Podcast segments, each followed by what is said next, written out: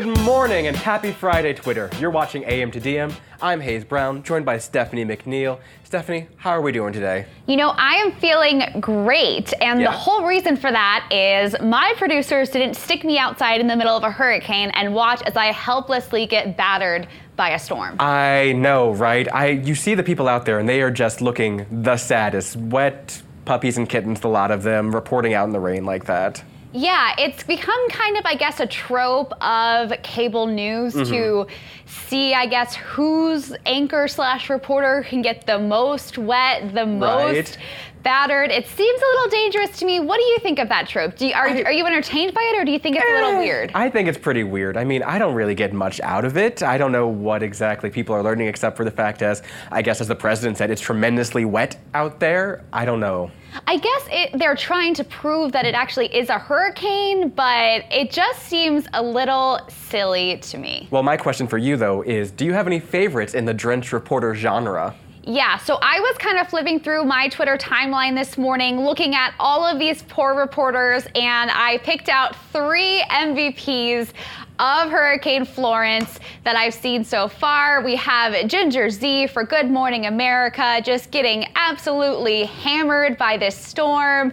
Poor Ginger. I mean, that hat's not really helping her. And then we have Dylan Dreyer. Doesn't even, oh, does she have a hat? You can't even tell because you can't even see her because she's so messed up. I think she does have a hat, but it's not helping her at all. And finally, we have David Muir with ABC News. I mean, you can barely see him because the camera is so covered in rain. And, you know, shout out to the cameramen, too, who don't Right? get, I guess, the glory of being on TV during all of this, but are still getting drenched. Um, Stalwart. I have to say, though, I think my favorite was David Muir because not only could you not see him because there is so much rain on the camera, but also I think I saw him spit out floodwater at Oh, wow. one point. I mean, Just- that could just be an optical illusion, True champion. All excellent choices. And let's be sure, though, to save a shout out for the Weather Channel, who put together an amazing graphic yesterday that shows just how dangerous the floodwaters from Florence can be. And through the magic of a green screen, they did it all from the comfort and safety of a studio. Check it out if you haven't yet.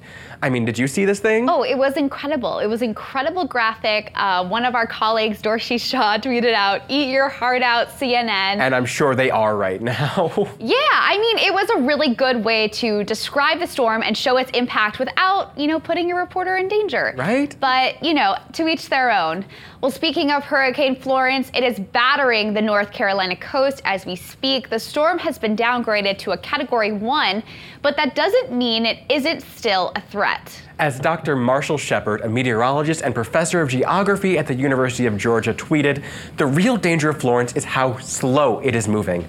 This is what I have been calling Phase B of Hurricane Florence. The slow movement and stall equals major flooding, falling trees, power outages for days. I think many people underestimated Phase B in Harvey.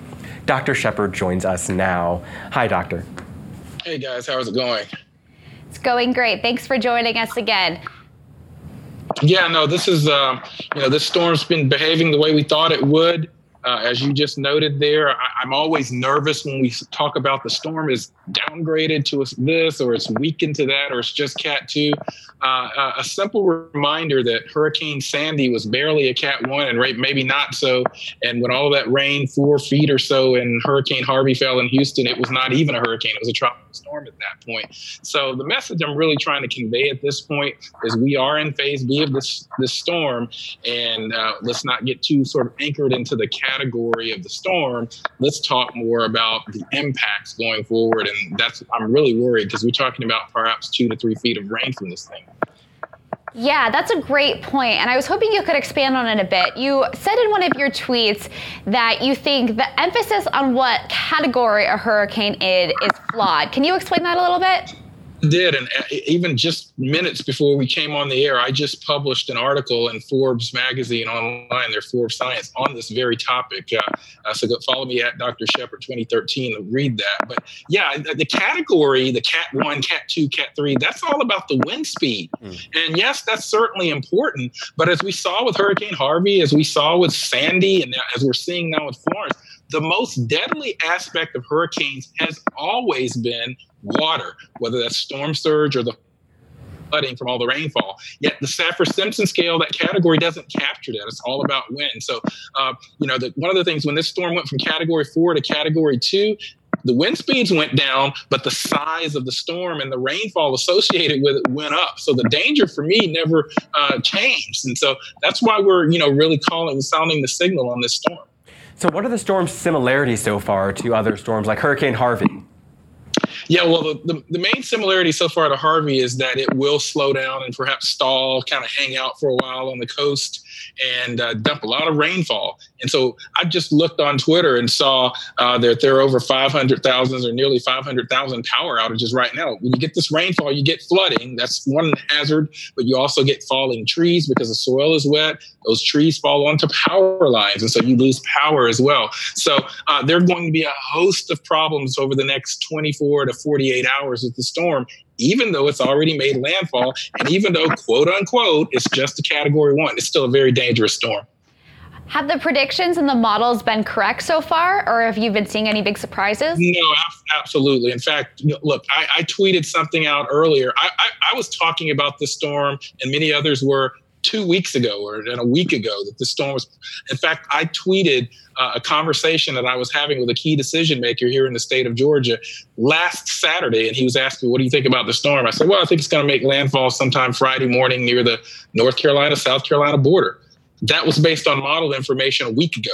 So yeah, this thing has been pretty good. There were some uncertainties that was as uh, in the models as it got closer to the coast, mm-hmm. and that's just simply because of the fact that the steering currents were weak. But this is again another highlight of the ability of our models now to really nail down these track forecasts five, seven, even some cases 10 days out. Now, the intensity forecast still a little bit iffy with that at times, and we've known that in the weather community. Uh, we still have some ways to go in pinpointing the intensity forecast many days out. I want to highlight this tweet from meteorologist Brad Johnson. We have a real problem with communication. I know someone that evacuated from near Florence, South Carolina, the city, but actually went back home this morning after they saw Florence was now a category two. Wind was never their threat. Dr. Shepherd, why shouldn't people return home yet? Yeah, yeah, I love I love that tweet by Brad, and let me give him a shout out to Brad Johnson. Shout out that weatherproof. He's actually one of my doctoral students at University of Georgia, now hey. working at NOAA. And what he's saying there is, for someone living in Florence, South Carolina, the threat was always rain and lots of it. And no matter whether it was a category two or a category four, the threat for them never changed.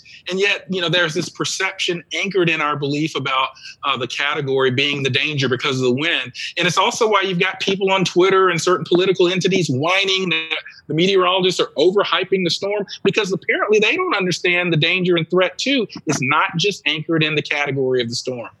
It's so interesting too because, like you said, we saw this in Harvey mm-hmm. where it was not really hyped as a huge storm that we thought. And then there was this massive flooding. We had to do all of these evacuations. So, what can we in the media, because this is our responsibility, do to convey the nuances of this so people aren't thinking, oh, it's only a category one, I can just go home?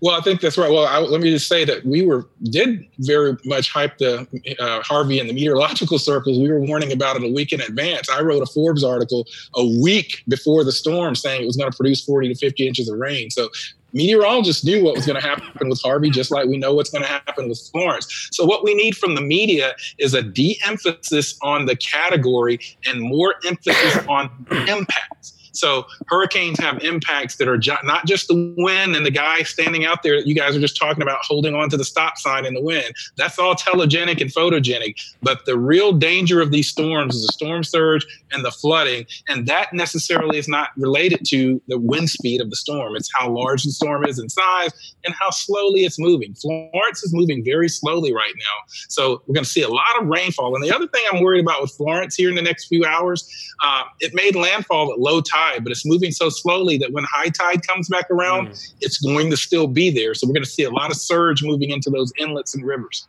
So, people from the Carolinas who might have evacuated and are wondering when they might be able to return home, what would you say to them? Yeah, well, first thing I would say is make sure you or wherever you have evacuated to, um, make sure you're listening to your local emergency managers on uh, outlets and media. Make sure you have the, the FEMA app and even your local state's uh, emergency preparedness app because they're going to provide the information that you need on when you're going to be able to go back is there still power out at your home? Because that's another problem. Even if you, even once this moves out in a couple of days, you still may be without power. Uh, and certainly people, those thousands of people, by the way, it was thousands of people that died in Hurricane Maria in Puerto Rico, certainly know about being without power for uh, weeks to months. And so, uh, yeah, just follow your emergency officials, follow Twitter, make sure you have uh, your, your cell phones charged, keep those phones on airplane mode to conserve battery if you don't have power. Well, thank you so much for explaining all of this to us, Dr. Shepherd. We'll be following you on Twitter, and I know all of our viewers will too. Thank you.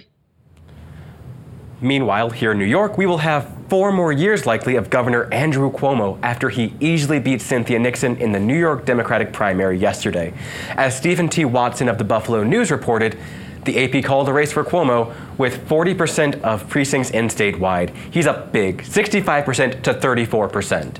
Well, our reporter Ryan Brooks was at the Nixon watch party last night when the result came in and joins us now. Hey, Ryan. Hey, good morning. So, was this a huge loss for the progressive movement? Are they completely despondent right Done. now? Shambles. Uh, so I'm not so sure that this is a huge loss for the progressive movement. There were a lot of like down ballot wins, and uh, sort of like they framed it as. Uh, I mean, Cynthia Nixon obviously lost, and uh, but there are a lot of IDC challengers that were ousted um, last night. So six of the eight of these like independent independent Democrats uh, that caucus with Republicans in the state Senate uh, were they dissolved, but they were ousted by the Working Families Party, um, and they sort of see this as a sea change for Albany, and that progressive policies have the chance to like get to Andrew Cuomo's desk now. Um, so they have framed it as sort of a win for them. So you were at Nixon's watch party last night. What was the mood like there as the results started to pour in?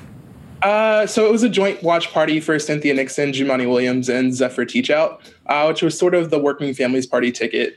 And so obviously Nixon lost, and people were upset about that. Uh, but as these IDC challenge primaries were rolling in, like people were really excited to see that they had the opportunity to get these progressive policies like passed, um, or at least, like I said, to get them to the desk of Andrew Cuomo.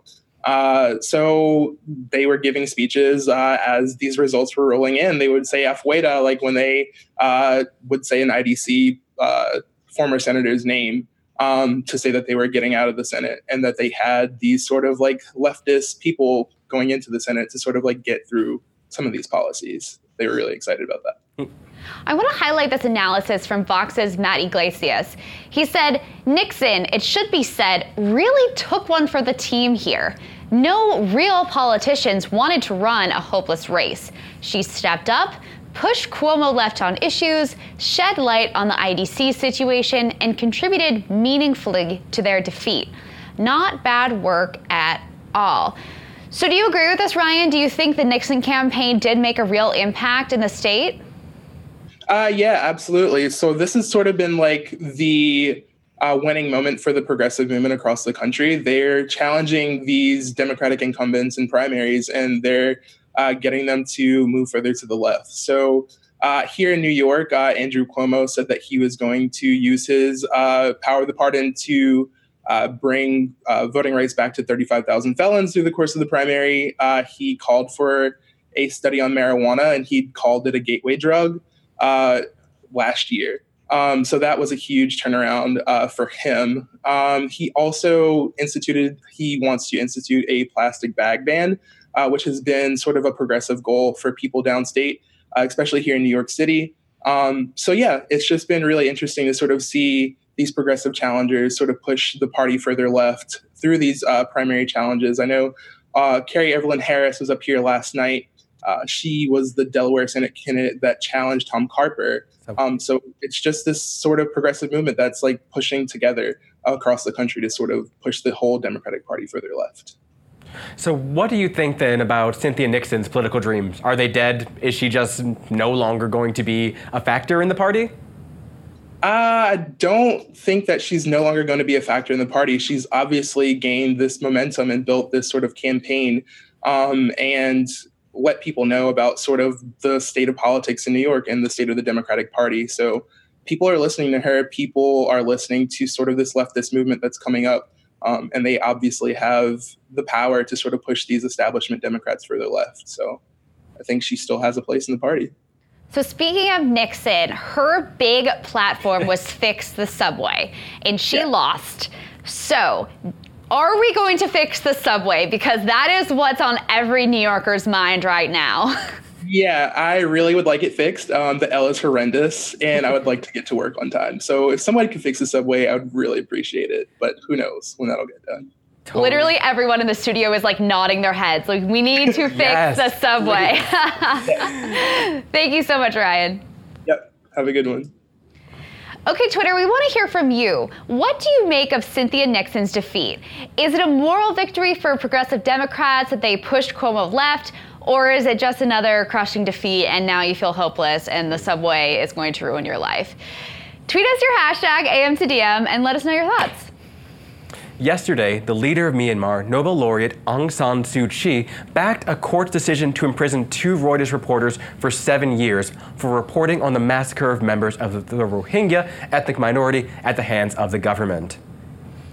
BuzzFeed News' Asia correspondent Megha Rajagopalan tweeted this, quoting Suu Kyi, They were not jailed because they were journalists. They were jailed because the court has decided that they have broken the Official Secrets Act. And Megha added her commentary, just wow. Megha joins us now. Hey. Hey, Megha, good morning. So, for those who haven't caught up on this story, just who are the Rohingya and why are they facing these attacks from the government? Basically the rohingya are a muslim ethnic minority group. They're, they're the biggest muslim group in myanmar and um, they live primarily in this uh, this part of the country called rakhine state. And um, the government just doesn't even recognize them as citizens. Some of those families have been in that country since the 15th century but they're just completely disenfranchised. And um, 700000 of them were driven from the country last fall and what the, um, the un has called a textbook example of ethnic cleansing so, what is the Official Secrets Act that these journalists supposedly broke uh, when they were doing their reporting? I mean, the Official Secrets Act is actually a colonial era act. It's from when the British, um, you know, had power over Myanmar, then called Burma, from 1923, and um, it's like under a provision of the act that um, you know has jurisdiction over documents that could be seen as aiding the enemy. So who knows what that means? Yeah, Suu Kyi, like you, we said, is a Nobel laureate. Where has she been through all of this? Yeah, so the important thing to note here is that Suu Kyi does not control the military. The military is still really powerful in Myanmar. They control three key ministries. She couldn't have stopped the Rohingya crisis, but she has the ability to secure a pardon for these journalists. And she wouldn't even lose that much in terms of political capital if she decided to do it. And she literally could have done it at any time. She still could do it at any time. And um, the interesting thing is that, you know, bef- before their actual conviction, um, everybody was just sort of parsing the statements of Suu Kyi's advisors. Like she hadn't really said anything that explicit. So people thought, like, okay, well, maybe she's sympathetic, but she's just not coming out. But like, you know, yesterday she made her views about it very, very clear. Like, um, I think a lot of people that were hoping for uh, an amnesty or pardon are going to be disappointed. So there's been so much international pressure on her that clearly hasn't worked so far. Do you think that at this point the Reuters reporter should just expect to serve the full term in a Myanmar prison? I mean, on the other hand, there is this kind of um, long tradition of pardons for political prisoners in Myanmar. It's sort of seen as this um, way for the government to show its benevolence, right? So, you know, perhaps if the international pressure continues, like certainly it's it's really grown in scope and in ferocity. Um, Nikki Haley has just come out, um, you know, basically saying that it's disgraceful what what Suu Kyi has said. If that continues, then I mean, who knows? Uh, I think that she could find an excuse um, to give them that amnesty. Well, thank you so much, Megha, for reporting on this really important story for us. We'll definitely keep an eye on it. Thank you. Well, we've got a great show for you today. I am speaking with Drybar founder Alli Webb for a new Ladies Who Lead, which I'm very excited about. And we're going to show you Isaac's interview with Peter Dinklage and Reed Morano. Super exciting. But first, we have some Friday Fire oh, tweets. Oh, yes.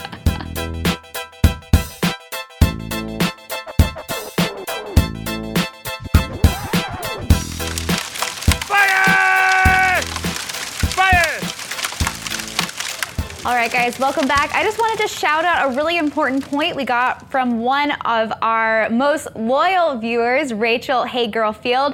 She tweeted us People underestimate hurricanes with women's names. We need to outroot sexism. That is so true. I have Facts. heard that before.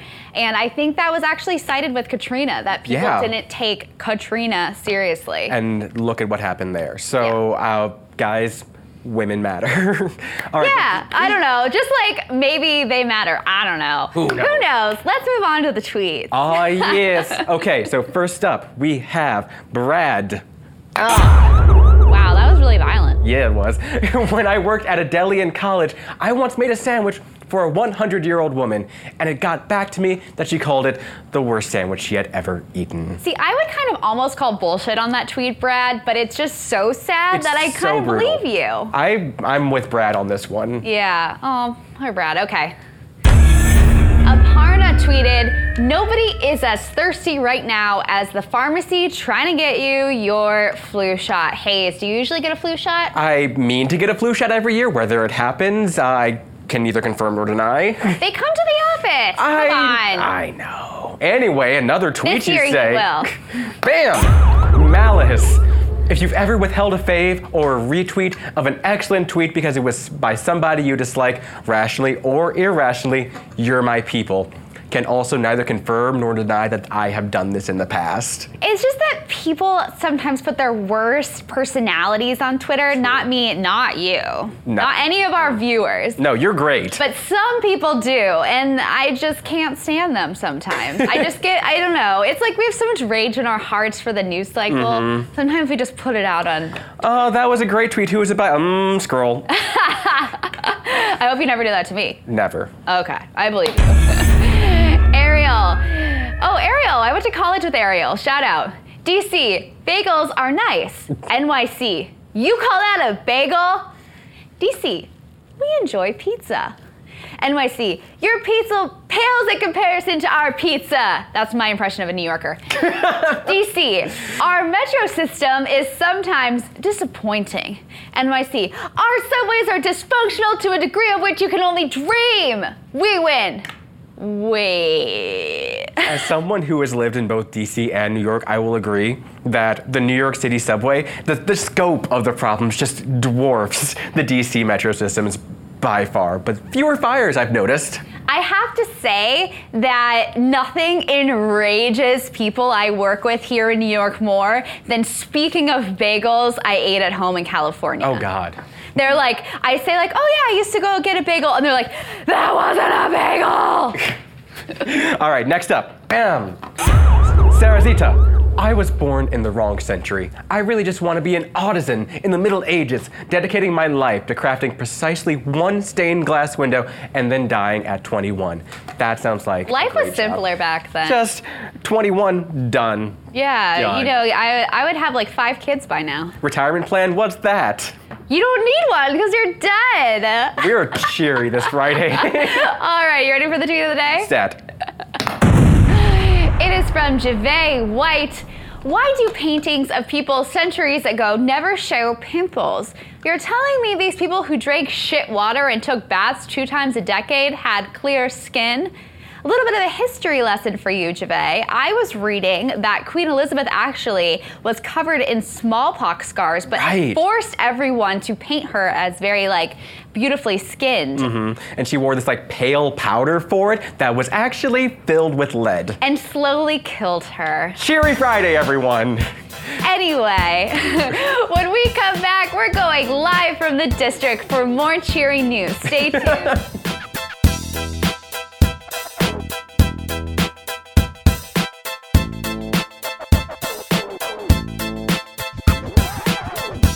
Welcome back. We are going live from the district with BuzzFeed News White House correspondent Tarini Parti. Good morning, Tarini. Good morning, guys. Tarini, just to start out, we know that your family lives in the Raleigh, North Carolina area, so we just wanted to check in on them. Are they doing okay? Did they get out? Yeah, I've been texting them this morning, and you know, Raleigh's not on the coast, so they're seeing a lot of winds and rain, and it's supposed to pick up even more this afternoon. But they're safe and they're they're prepared. They've got their their food and water and batteries, so they're all good. Okay, great. Great, that's good to know. Okay, so here is a tweet from Matt Berman about Trump's Hurricane Maria tweets yesterday. This isn't a fun conspiracy theory like Tupac and Elvis faking their own deaths to live in sub Saharan Africa. This involves the complete whitewashing of real people dying due to government inaction. Yeah, so we heard from Nidhi Prakash yesterday, who has been covering this story from the beginning. But Tarini, for you specifically, I want to focus on the reaction to that tweet storm in the White House. What are people saying? Yeah, so the, from the people I talked to, there was just sort of a lot of confusion, frustration, anger. Some were baffled. You know, this is a moment where obviously the hurricane was approaching. The president was talking a lot about what they were doing to prepare for it. And then obviously he went and sort of messed it up with this uh, conspiracy theory. And it was just a lot of, you know, why is this necessary?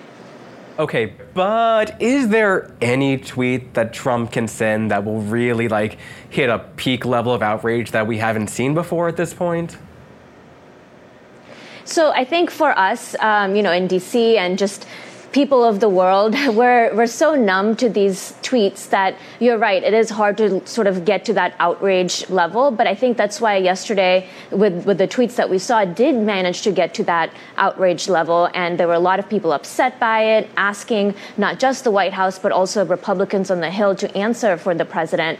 Uh, but in terms of the White House, I mean, yes, they were outraged, but also, you know, you're not going to see the, the level of outrage that we saw after Charlottesville when there was talk about resignation and whatnot. There's there's this sort of sense that uh, a lot of people who work for this president are resigned to uh, these types of tweets, and they might be frustrated, but they're not going to get to the point where they're actually going to do something about it.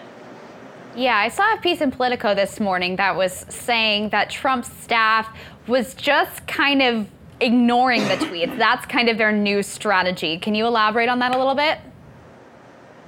That definitely seems to be what what these aides are doing based on people I've talked to. I mean, they feel like you know the way only way to sort of get through the day and get through their jobs is to keep their heads down and focus on what they're doing and sort of ignore everything else. We saw a little bit of that with um, Sarah Sanders. She was she did a brief gaggle right after the um, right after Trump tweeted and she was outside the, the, the, White House talking to a couple of reporters. And right when the questions about the tweets came up, she sort of just ignored them and went about, you know, went back into the White House. So they're just trying to do what they can uh, and ignoring everything else, essentially. How is the president's schedule this week, or lack thereof, affecting the style of tweeting that we're seeing from him? So the president was supposed to have two rallies this week on, on yesterday and today. He was supposed to be in Mississippi and Missouri. And, you know, the when he's doing these rallies, when he's traveling, when he has a full schedule, we see him tweet less. We see him sort of uh, watching cable news less and commenting on what he's seeing on TV less. So there's, you know, fewer opportunities for conspiracy theories popping up on his Twitter feed. Um, but now that he is, you know, has a clear schedule, he had a, an emergency emergency preparedness meeting yesterday. He has another one of those today. But other than that, he doesn't really have much on his schedule. Um, and so there is more opportunity for us to see some of those tweets that we saw yesterday. Okay, well, here's a tweet from Lissandra Villa. Senate Judiciary Dems have referred to a secret letter concerning Brett Kavanaugh to the FBI. And here is Paul McLeod with an important follow up reminder that the number of people who have actually read this letter is extremely small, and you should be skeptical of people on Twitter making claims about what's in it. So, Tarini, what exactly is this letter? Yes, so this letter is something that was in the possession of Senator Dianne Feinstein, who's the ranking Democrat, Democrat on the Judiciary Committee. Uh, this letter came to her by way of another uh, California Democratic member of Congress. And all we can basically say is that it concerns uh, Brett Kavanaugh, but we don't know exactly what it says. Not many people are aware of what it says, but we at BuzzFeed News, uh, Lisa and Paul, did contact the woman who is the, the subject of the who we believe to be the subject of this letter, and she has declined to comment. So that is essentially all we know about this letter at this point. So, obviously, when it comes to Kavanaugh, what we are concerned about is his nomination. So, is there a chance that this letter could affect his nomination or his chances for getting into the Supreme Court? I think that depends on what these allegations in this letter are. Um, you know, if they are even revealed, how serious they are, if they're you know if they're serious at all. Um, I think a lot of those questions have been popping up since yesterday. The White House, of course, has said that this is that this seems to be an attempt to sort of delay the the nomination, this last minute attempt. Um, so we'll see some of that uh, from the White House and uh, Repu- and their allies on the Hill. Um, but yeah, at this point, it's it's really hard to say. So why is this just making news now, considering you know the hearings were last week and we're moving very quickly towards a vote on Kavanaugh? So The Intercept uh, had a story earlier this week uh, that mentioned this letter. They kind of framed it as a fight among Democrats about what to do with this letter. Um, uh, Senator Feinstein said that you know the the subject of this letter has requested confidentiality, so she did not want others to look at this letter uh, other senators um, from her party thought that they deserved to know what was in this letter. And so the Intercept, in sort of talking about that internal fight, mentioned this letter, and then um, other senators were sort of forced to respond to it, um, with Senator Feinstein putting out a statement yesterday uh, talking about the letter. All right. Well, that's all very mysterious. So I guess we'll keep our eye on it. Thanks so much, Tarini. Definitely. Yeah. Thanks, now I just kind of want to know what is in that Right? letter. I mean, it, do we have a hint? I mean, come on. Can we get a clue from Yeah. the Senate? Just a just a tiny clue. It's would going to be great. something so boring. Anyway, it wouldn't be Friday without some breaking news this morning about former Trump campaign chairman Paul Manafort. BuzzFeed News legal editor Chris Geidner tweeted, Breaking. Special counsel's office files superseding information against Paul Manafort, meaning a plea is expected. Chris joins us now. Good morning, Chris. Good morning, guys. so, does this mean that Manafort is cooperating with Mueller? Is that what we're looking at here? No, it's very important to know that a plea agreement is different than a cooperation agreement. A plea agreement means that that is a plea deal is a, a determination to avoid trial. Uh, that's all that it means. A cooperation agreement can be a part of a plea deal, but it doesn't have to be. And we've seen some instances in the Mueller investigation where people have had plea deals that included cooperation agreements, but we also saw, for example, in Michael Cohen's guilty plea, there was no cooperation agreement involved. So we don't necessarily know. The plea hearing is set for 11 a.m., so the, the top of the next hour. Uh, and Zoe Tillman, uh, our legal reporter, is there at the courthouse. So we'll ha- we'll know more. But what we know now is that he is avoiding this second trial that was scheduled to take place later this month in D.C. and will be pleading guilty to charges including witness tampering uh, uh, and and conspiracy against the United States. So it, it's it's a big deal. These were charges that the special counsel's office was going to have to go through a lengthy trial to prove, and, and Manafort uh, they, they're dropping a lot of the charges, but Manafort has agreed to plead guilty to two of those in, in order to avoid that trial. Do we have any insight as to why he went through with the first trial and now is pleading out the second? Do you think he got some bad vibes in the first trial? He feels like, you know, he's not going to Well, win this I, one? I mean, he was. I mean, he was found guilty of eight charges, so uh, you're, you're probably. I, I mean, I, I think we can all make make our own judgments of if, if you had two trials and uh, you were you were hoping to be found not guilty and you were found guilty of half of the charges, you might think twice about one going through another one two having to pay. I mean the, the it's expensive to have a top tier lawyer uh, representing you in a, a multi-week trial uh, and uh, they they were going going through their money quickly if if they they kept needing to to have lawyer Paul Manafort and his his wife had to keep spending money to to support uh, th- this legal habit he has now. Yeah, I mean, I guess you cut your losses after you already lose a little bit in the first one. Yeah. Okay, so you said we have this 11 a.m. hearing. Obviously, Zoe's there. For those of us who may not have been paying attention super closely to the Manafort trial, but want to start paying attention now, what is something that we should be looking for at 11 a.m.? Well, I mean, we'll we'll find out. He'll he'll have to do what's called an allocution. That means he'll ha- he'll have to basically talk about what he is pleading guilty to, and that's when we got the the big news from Michael Cohen in his guilty plea that he said he was directed to do this. Um, the the campaign violations that he pled guilty to uh, by the president, by well the candidate then, but now the president Donald Trump, um, and so we're, we're we're going to be looking very closely at, regardless of whether there's a cooperation agreement, what it is that Paul Manafort says at, at this hearing at 11. Um, does he say that these actions that that he took, any actions that he took during the campaign period, were were done in coordination with the Trump campaign, were done uh, at the direction of of President Trump or or for example, uh, obviously he Paul Manafort attended that that infamous Trump Tower meeting with with uh, Jared Kushner and, and, Donald Trump Jr. Does he say anything about those things? Um, we're not expecting that, but but you don't know what's gonna what's gonna happen until they have the hearing. So we're we're going to be watching really closely for that, and then obviously what we've already talked about, whether there is a cooperation agreement. For sure. Well, we'll definitely be tuning in. Thanks so much, Chris, for breaking this down for us. Thanks. Up next, I speak with best-selling author and entrepreneur Alli Webb. Stay tuned.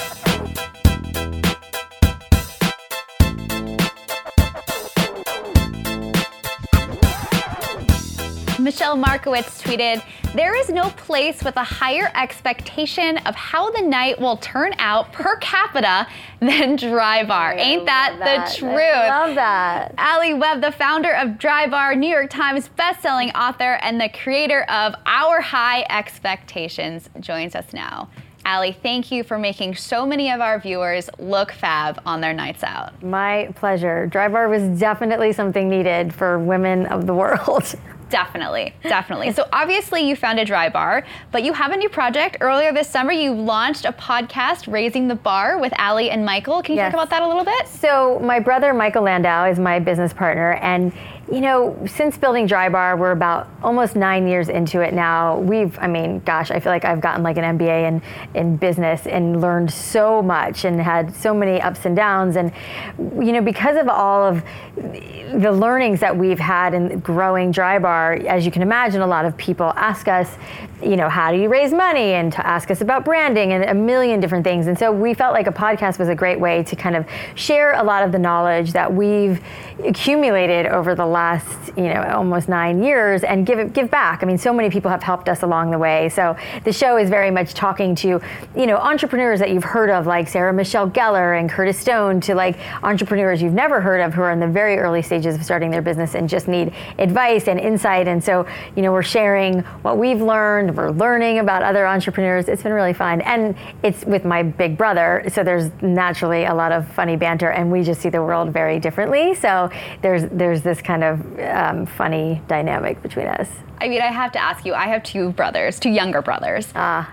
So, what is it like? You've built an empire with your brother. It's crazy. What huh? is it like doing something like that with your sibling? It's you know, it's funny because Michael and I worked together years ago. We but we actually opened a couple Nicole Miller boutiques licensed in Boca where we grew up, and it, we almost killed each other, and it was like the worst thing ever. And we have always been super super close, and so that was a terrible experience. And of course, when we were deciding to work together in Drybar, our parents were like, "Are you out of your mind?" But you know, we learned so much. We were much younger then, and we learned how to push each other's buttons and how not to push each other's buttons. And you know, he's really the business side of the business. I'm the hair side of the business. I've been doing hair professionally for 20 plus years. So I, you know, I have a very specific skill set, as does he, which is why I think it works. And there's a great amount of respect from the two of us and what we do. So I think that's why it's worked. And you know, we've we've loved it. We've had such a good time working together. No, no, I mean, we have a few fights here and there, but it's pretty smooth sailing. One of the things I've seen you mention a lot of times is your brother and your husband, who you launched the business with, are both bald. Yes. And My so, joke. yeah, it's a great, it's a good one. I like it. So we've talked a lot on this series about what it's like as a woman pitching to venture capitalists, a room full of men, exactly. And one of the things we've heard a lot is that men don't get things women need. Is that something Yeah. you experienced as well? Totally. I mean, when we first started, you know, looking to raise big money and we started talking to private equity groups, I mean, we were I mean, I felt very uncomfortable. You know, I'm like a big personality in a room with a bunch of men in suits who were like, what's a blowout? You know, and like maybe they had heard about it from their wife or sister or daughter or something, but they were definitely like, you know, didn't understand the opportunity and how this many women would do that. So yeah, I mean, I think it's a very, it's it's changing for sure, and there's so many more, you know, powerful women in those seats now. But it was definitely intimidating, and uh, you know, there was there was most of those meetings I left feeling like um, n- no they don't get it they don't get the vision they don't they don't like love it the way we do. And it wasn't until we um, we got partnered with uh, Castanea a private equity company out of Boston and they just got it right away. They owned some other beauty brands and they understood it. And there was a woman Janet Gurwitch was attached to Castanea and she really you know she's the founder of Laura Mercier Cosmetics which is like you know one of the best makeup brands out there. And so you know that was like the right partnership. And it's you know when you're raising money you need to find somebody that you feel like really understands your vision and wants to see it through and not try to change so many aspects of the business. And it's it's tough. It's it was a really like daunting scary thing to do raise money from these men who didn't really understand what we were doing What were some of the things, if you can think of an example, that men said to you that made you think, wow, they really do not get this? Well, I think one of the big things was like, why just blowouts? You know, you have a very captive audience, which we do, and we did, you know, of like 100 women who come in a day who we could sell all sorts of stuff to. And I was like, I feel very, very strongly about doing one thing and being the best at it. And for us, that was blowouts. And there was, you know, if, if that wasn't understood, you weren't the right partner for us. And I think it served us well to stay very focused and be the best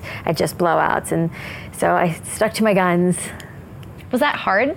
Yeah, it was hard. And I think it was like you just kind of like, you know, cross your fingers and hope that like your gut, which, you know, I'm such a believer in that, that you have to follow your gut and your heart. And, and that's just how I felt about it. And luckily I had the support of my husband and my brother who were like, you know, this is, you know, this is, uh, we believe in you and this is, this is how you see it. And we understand the, the importance of focusing on one thing. And so, you know it is like it is a stick to your guns kind of thing and really believe in your in your passion and what you believe and, and i think if i had tried to you know diversify the business and bring in like manicures and makeup i just i don't think the business would have become what it did in my heart of hearts Obviously, it has become a huge business. I feel like there's dry bars in every city I go to, at least. there's 107 that, yeah, it's crazy. i don't know how that happened And I think what Drybar did is it made the blowout a thing. Yeah. Not only are there a ton of copycat dry bars out there that Yeah. I see here in New York, but you can't go to a salon without them offering a blowout, which is not something they offered a decade ago. no it's so true So, what is it like to see so many people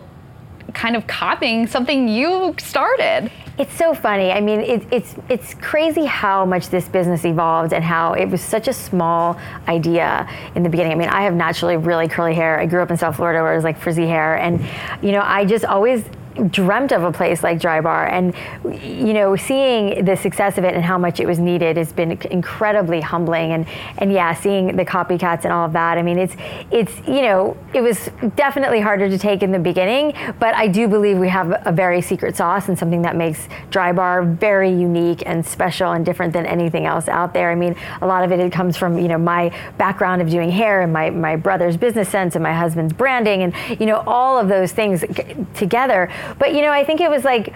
I, I felt like in this weird way, it was like my duty to bring a place like Drybar to the world. And we obviously didn't invent blowouts. We just created a much better experience and price point. And I think that was kind of my big aha moment that I was like, if the price is affordable, women will do this often. If the price is too expensive, they won't. And and they weren't. I mean, they weren't going to hide to you know their well, what they were doing was going to their cut and color salon and basically overpaying or going to a discount chain and just not having a great experience. And I wanted to be in the middle of that, like uh, an affordable luxury, an affordable price. And you could do this once a week. You could make that work in your budget and walk out, you know, feeling like a supermodel. It, you know, I felt like certainly there'd be enough. I felt like there was enough women out there like me, at least in LA, where I was, where we started the first location, that would would love it. And lucky enough they did.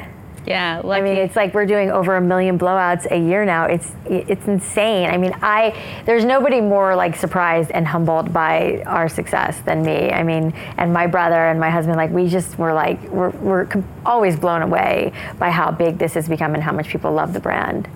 So obviously now you your business is so big and you've had so much success. What is one piece of advice you would give to a woman who has what she thinks is a great idea but doesn't have the confidence to pitch it to a wider audience? Well, I think you have to get over that. You know, I think it, when you become an entrepreneur and or the boss, and you are just the, you just have to kind of get over that fear of people, you know, telling you no because you will get no a lot, and you will get a lot of people who don't maybe get it. You know, and you want to latch on to those people who you trust and who do get it and are willing to kind of ride this this dream with you. And you know, I always tell people, you know, surround yourself with people who are smarter than you and know things that you don't. And obviously, I'm living proof of that with, you know, my brother who is the business side of things and my husband who's the branding side of things. And you know, you have to be willing to look in the mirror and say I'm I'm not good at everything and here's what my strength is and here's what I can here's what I can do but I need to fill in what for what I don't have. And and not be afraid to like fail and stumble and, and keep going and pursuing your passion. And you listen like not not every idea is going to work and and you know it's it's like a good it's a dime a dozen a, a good idea. It's like about execution and that's where bringing in other partners and other people who can really help bring your vision to life is incredibly important. Alli, thank you so much for coming for on and me. sharing your wisdom with us. You can listen to Raising the Bar with Alli and Michael every week. New episodes come out every Tuesday. Don't go away. Up next, we're going to see Isaac and Saeed's adventures in Portland.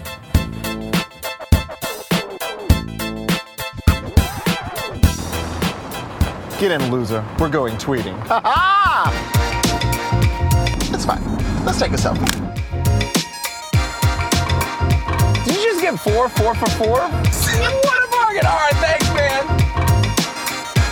Are we there yet? Isaac, are we there yet? Are we there yet? Saeed, this is not driving Miss Ferocity.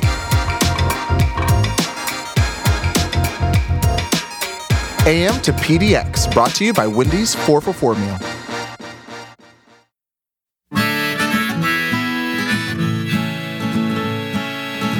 Mother Darling Jones has arrived. we're here, of course, to talk about making the most of Portland. And we're here. We're like in the city. I'm probably getting us lost right now.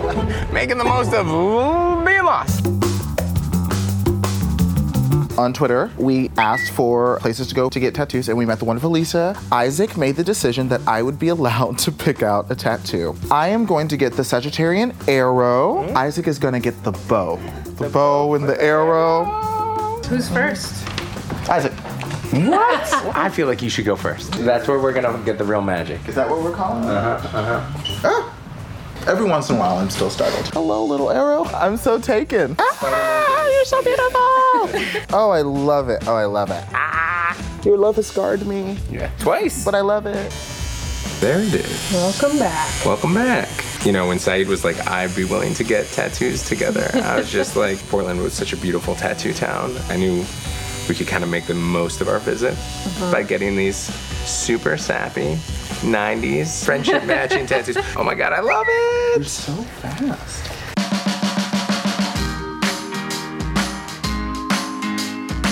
We're headed to Powell's, which is the world's largest independent bookstore. It's a Portland institution. The- The reason it's exciting to be in Powell's is because there's nothing like it anywhere else. It has a million books on the shelf. But you also, in the evening, like you host so many different authors, and then you put their names on the, marquee. In the 1980s, Portland was considered kind of a provincial town. The words that uh, publishers would use, they were trying to avoid the word podunk. Portland has just blossomed over the last 30 years. We have been part of that blossoming. We're heading now from Powell's to Toro Bravo, a restaurant owned by John Gorham, who owns a ton of restaurants. And so he really knows about the different factors that came into play as Portland grew, and dare I say, the ingredients. He's like the sausage king of Portland. I feel like the restaurant industry here has just exploded. It all started from the farmers and ranchers, the fact that we have such a great area for food to be grown and so many special things, from our berries to our lamb to our grass. So I think a lot of chefs flocked here. It was easy to do what you wanted. There was an audience for chefs to be creative. and it was cheap to do it. A lot of nouns and verbs I want to use, but I won't. But I enjoyed it all. Yes. Yes, Queen. Yes. You're so good at this. Making the most. Make the most. Most. Have you made it? Make. Making the Ink. most. Make it. Made. As you can tell, it's time for us to go to uh, sleep. We've seen how Portland came together, the how and the why. But then once you have the city, like how are you living in its modern iteration? I'm so excited we get to talk to CJ McCollum. He's a player on the Portland Trailblazers, has a great youth camp, and is just doing really interesting work with the city that we are in now. What is it about Portland that you love? This is the, the city that gave me a chance. Whether I was playing well or playing poorly, or not playing at all, they still showed me love. So it's really good people. Great wine here, great food and restaurants. A lot of people just being a professional NBA player for the Portland Trailblazers would be that's that'd be making the most. When did you in your career in your life say no, if I'm gonna make the most of my life, I need to be doing more because you have this youth basketball. It started my rookie year. The type of impact you can have on the kids' lives. I think they pay a lot of attention to professional athletes and people that they consider their role models. And with this platform, I think it's a great opportunity to give back, provide camps, provide knowledge, wisdom, and try to help them become better men and women first and foremost, and then better basketball players. But you're also a big part of the Twitter community. How do you make the most of Twitter? I just try to be genuine and authentic. I think that's the biggest thing. And we're all ignorant in certain areas, but it's more about seeking knowledge, having those conversations with people, those uncomfortable conversations are really important, and you know, figuring out, you know, how to respect someone's opinion and not agree with it. Just a couple of kings. Oh, that's true. It's just coming to serve. Queens, darling. We are at the International Rose Test Mm-hmm. Garden. We're going to basically, uh, one, take a lot of Instagram photos, Oh, yes, get girl. into this. This is something we've been thinking about, traveling on a budget, you know, because money goes fast when Mhm. you're traveling. And it is 100% free. My favorite price, free 99. I want to be a rose influencer. You don't even know about this life you're living, honey. Rose moment, darling. Coming for the girls.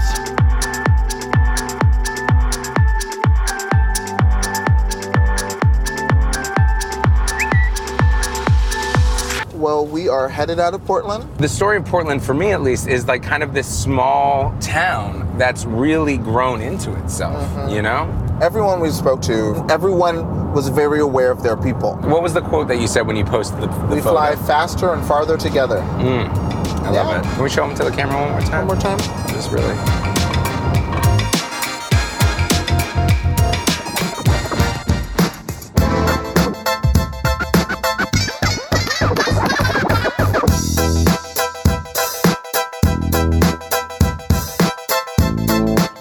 This is the sit down, and I'm here with Reed Morano and Peter Dinklage, the director and star of the new movie, I Think We're Alone Now.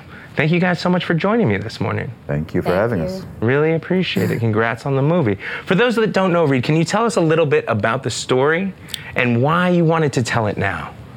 Um, well, it's a story about, well, we find ourselves watching this guy and uh, watching his routine and slowly begin to realize that he's totally on his own.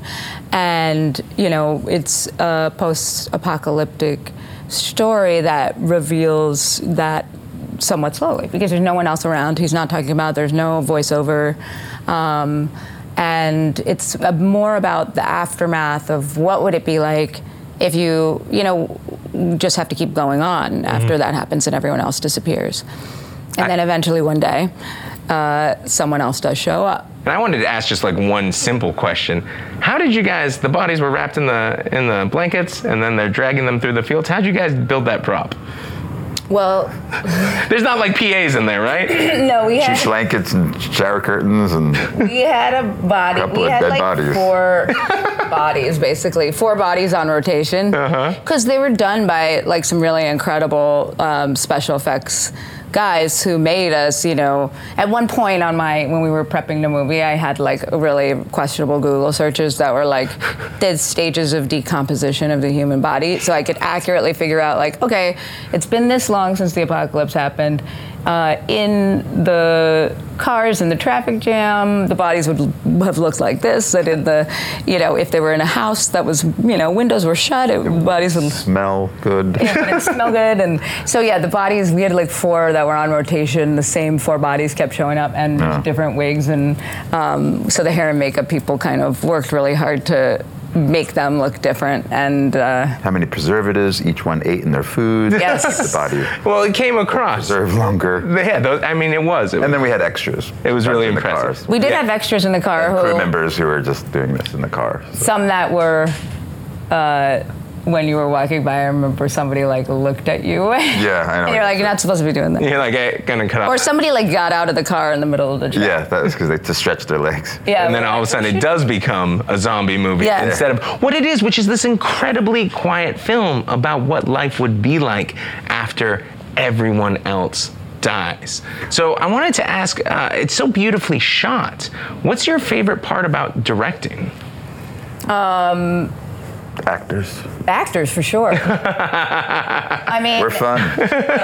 they that is my favorite part actually because the the I think shooting initially was the way for me to get into that process and also operating the camera is a way for me to like directly affect the scene like kind of interact and or just be reactive off of the actors as they do what they do and find um, sort of a an emotional camera um, to be part of the storytelling and and directing. What's great about it is now is that I can sort of I can be the one to affect a little bit in some small way where you know watch what they do and get to see them do these things and interpret the scene in their way and then when the time is right to go in and maybe just like have like one thought of what if this and then you get to see how each actor would interpret that differently and then it becomes like a chemistry test between two people like you know you see how they react off each other And I love that you're like I'm like a mad chemist. Yeah, you- kind of really just pouring these things. it's a very like manipulative. No, but it's so fun because you get ideas and then you get theories about the characters and then like but it's like no one person is ever going to do something the same. So like any idea you have you know what I mean? Yeah. It's like it's like I might say something that means something to me, to you, and you Right. might interpret it completely differently, and it might be a million. It's going to be a million times better than what I thought, you know. So What, what about you, Peter? What do you love about getting fucked with by directors? No, what do you love That's about pretty being much an what I actor? just said. yeah, that is definitely what you just said. I love it. I, I'm I'm so game for everything as long as everybody treats each other with kindness. Um, and Reed certainly does that. Um, it was very intimate. Um, this movie because really it's just me and Elle and Reed in cars in small confined spaces, bedrooms, and uh, she many times was also the camera operator. So it was very an immediate um, dialogue, right, right, uh, with, between the three of us. We really didn't yell action or cut. We just sort of made it very fluid, and, and, uh, that was I really appreciate that because that sort of takes away the performances element of it, which doesn't really work in movies. Um, um, so I really, really love that.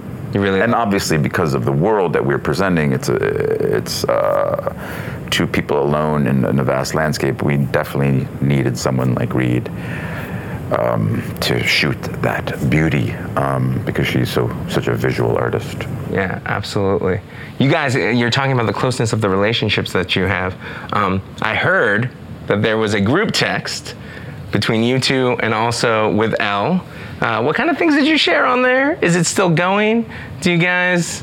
it's still going. It's mostly gifts. Is there memes? What's the difference between a meme and a GIF? I mean, a, a GIF Same, is right? moves, basically. GIF Yeah, the yeah, I'm into one. GIFs. Yeah, we do a lot of gifts. Yeah, We have a man. We managed to find gifts for every occasion. yeah. But it's like it'll just come out of nowhere. I mean, it was like Elle's active- 20 years old. Yeah. She's such a bright light. She's so much fun. And so you just feel like a young kid when you're around her. Yeah. So all of a sudden you can you can get in on this. You Oh, feel a get part of goofy- it. Get totally goofy and silly, just like she is, and, and it's, it's it's she's a lot of fun to be around. That's fantastic. Yeah. She did such a great job. I, Yeah. think- I, I actually didn't know she was 20, so that's incredible. Should Um, you not say that? Should you not say people's age? I think No, when you're 20, it's fine to say you're 20. I think that's yeah. Yeah. I think she's that's such it. a fountain of youth Yeah. right now. Yeah. like- I mean, I'm not going to tell you my age, but like I think 20. I think Right. it's all right. Yeah. Absolutely. I got you beat on that one. though. Yeah.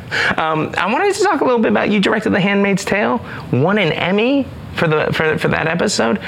Only one of three women to win an Emmy in that category. What would you want to see change in Hollywood? Uh, more women, more women being uh, allowed to direct, or just like, you know, there's still it, it, it's getting better, and a lot of shows I've noticed and networks are making a mandate to hire more women, and um, I just think if they that the industry will find if they do that, they're also going to get a more more variety of perspectives Mm. as well. So if you're like looking for the next new thing, it's possible that you might just want to give. Uh, Give the other gender a try. Wow, what a novel idea! There's plenty of us, and we've got some really cool ideas. Yeah. I've been running studios. How about that too? Yeah. There we go. The, you know. Making the top dog decisions. Yeah, exactly. Absolutely, I think that's really important. Um, you've also got a lot of like Handmaid's Tale costumes being used at protests, uh, the Kavanaugh hearings. There are people there in Handmaid. What's what's it mean to you to see this kind of jump into the real world?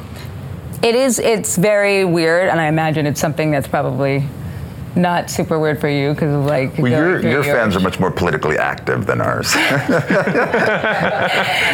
Game of Thrones fans are the greatest people I've ever met, but definitely there's the others. Uh, Yeah, like you you know the cosplay, but yeah, for me it, for me it was weird because I've never worked on anything that became so iconic, like you know, Timely. a poli- and timely, Mm, and um, timely. yeah, and when we were, I mean, designing those costumes together, uh, you know, with Ane Crabtree, our costume designer, and even, you know, it was like a team effort. Bruce Miller and and and Lizzie Moss was we were they're all involved, and and deciding like, okay, the opacity of the. We used to we called them barns, the the barns, the bonnets, the shields, and like all these things. Of and we were just trying to like make it good for the show and make it make sense with the character. And it's so funny now that to watch people like walking around in those outfits and then going to to protests and stuff. I'm like, all right, cool. Fantastic. To really fight the, the good fight. It's Um, creepy at first, I think. yeah, but then I mean, it's also gives it gives this this group a whole other tool, which must feel really good. Um, you you brought up Game of Thrones. Are you a fan? Uh, yeah, we don't. I don't really talk about it with Peter, but but uh, I was. Are you a fan? Yeah. Yeah, we don't talk about it. No, we don't. I can tell you haven't talked because this is the first time you're talking about it. You think I'm good on the show? yeah. Thanks. Thanks. That means a lot. How is he good? How? Is he good on the show? I mean, I love the character. One of I your favorite actors. when you oh, Ever. yes yes Ever. ever and when you the first time they like where I thought that they were killing you, I was like, fuck this fucking show, I'm out. Yeah. Like I when I thought you died, I was like, peace, I'm out of here. And then I came back as you know. and you were like, and I'm back in. That's, Yeah. I had the similar similar reaction. I gotta ask one question, Game of Thrones. Sure, man. All right, everybody's talking about this love triangle, all this and all that stuff. I'm not interested in that. I'm not interested in love spoilers. triangle. I'm, I'm On our just show, there's like love trapezoids and love quadrahedrons. hexagons. Yeah. But like, I want to talk a little bit like for Tyrion to end up on the Iron Throne. Just a little projection, a little fan fiction. How do you think he'd go about it? How does Tyrion end up king? Um, how does he, or what would he do? What would he do? I think he'd be very fair. Yeah. Very fair leader. Yeah. But uh, yeah. You're like, I like my character, and I think he'd do a good job. Mm-hmm. He's got a good moral compass. He does have a good moral compass, and I think we've got to see that build.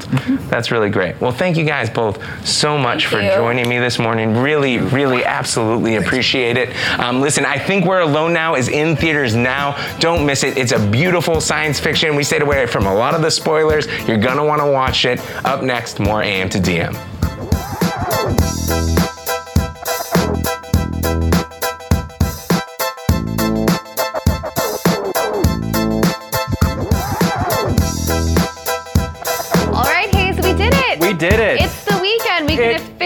Turn off our Twitter feeds, turn off our brains. Do you have any big plans this weekend? Uh, me and my couch are going to get very well acquainted. I plan on curling up with a pot of tea and uh, binging something or another. How about you? Yeah, I think I'm gonna go to New Jersey for the weekend. As So- one does? Yeah, you know, we're gonna go visit one of my husband's friends. It should be a good time. Yeah, so I'm looking forward to it. Uh, in response to Dr. Shepherd's analysis of Hurricane Florence, Nichelle wrote us emphasis on the impact, not the category. Let that be the lesson from today's top of the yeah, show. Yeah, and can we just say that we love Dr. Shepherd? he is He's awesome. great. Yeah. Let's just have him on all the time. I know. All right. I want him to be our like weatherman. Ideas. Pow. Hear that, producers? Let's get on this. yes. We asked you what you thought of Cynthia Nixon's loss last night. Sarah Bella says, I think everyone kind of knew that Nixon had a very slim chance, if any, of winning. That said, she ran a great race, and I hope she runs again. I mean, that seems kind of likely-ish at this point. Yeah, I, you know, all of the polling was saying that she was going to be way behind. And I feel like since Trump, I just don't trust polls. I was pretty shocked when it came out that she lost so early on. I mean, it seemed like it was going that way, but she has such a huge turnout in New York City that I'm sure she's going to run for something else again. Yeah, yeah, maybe maybe she'll try again. Who knows? Mayor? Yeah, who knows? Rachel Hay Girlfield says you have to run a lot when you are in politics. You don't always win, and you have to keep running. That's very true. I mean, this is the first time she's ever put her hat in the ring. For anything. If she went for Um, governor. Yeah, I mean, I think she should. You know, she could try again. Try maybe something for a little smaller. Who knows? A little bit. So thank you to our guests, Dr. Marshall Shepherd, Ryan Brooks, Megha Rajaka, Rajagopalan, Tarini Parti, Chris Geidner, Alli Webb, Peter Dinklage, and Reed Morano. We have a great show for you next week. Yeah. We have Lynn Whitfield, Soledad O'Brien, Snooki, and Chrissy Teigen on the show. So it's going to be a huge week. We hope you come back and tune in. And on Monday, I will be co-hosting. I am so excited with our producer, Alex Berg. I can't wait for you guys to see her on air. It's going to be so great. So have a good weekend, and we'll see you then. Bye, guys.